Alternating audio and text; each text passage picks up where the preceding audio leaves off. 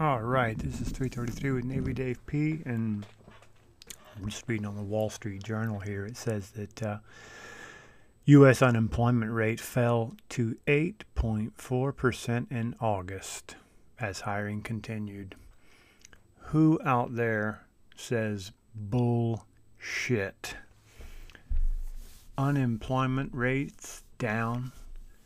There are millions on top of millions applying for unemployment or other types of benefits. The um, the paper, the Wall Street Journal, says employers added the 1.4 million jobs to push it down to 8.4% from 10.2%. Even that's a lie. Unemployment is far higher than 10.2%. They were continuing on saying the economy continues to face uncertainty with an average of 36,000 new COVID 19 cases per day. In the warning of an increase ahead of the Labor Day weekend, well, you know what? Having new COVID 19 cases is not an issue, especially when young people get it. Sometimes they don't even know they have it. So it's not having an effect on them. They're not showing any symptoms on it. It's a non issue for them. However, if you have comorbidity issues, it's an issue. And unfortunately for Americans, falling into the range of obesity means you are simply 30 pounds overweight.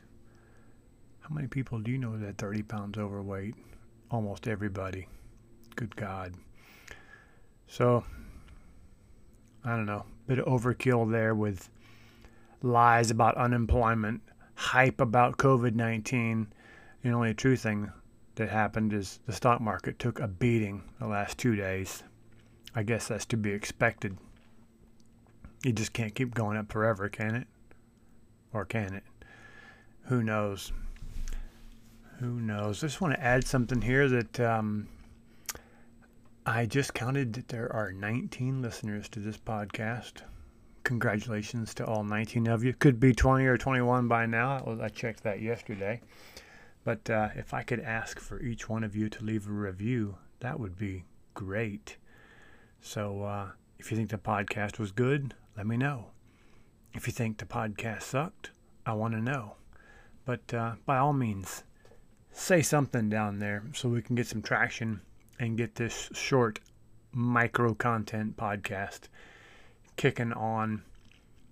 Um, and also, there's a listener support link in the show notes no big deal. But one of the um, support um, options is a 99 cent option per month.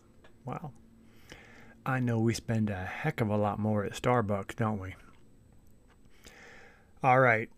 That is 333 out.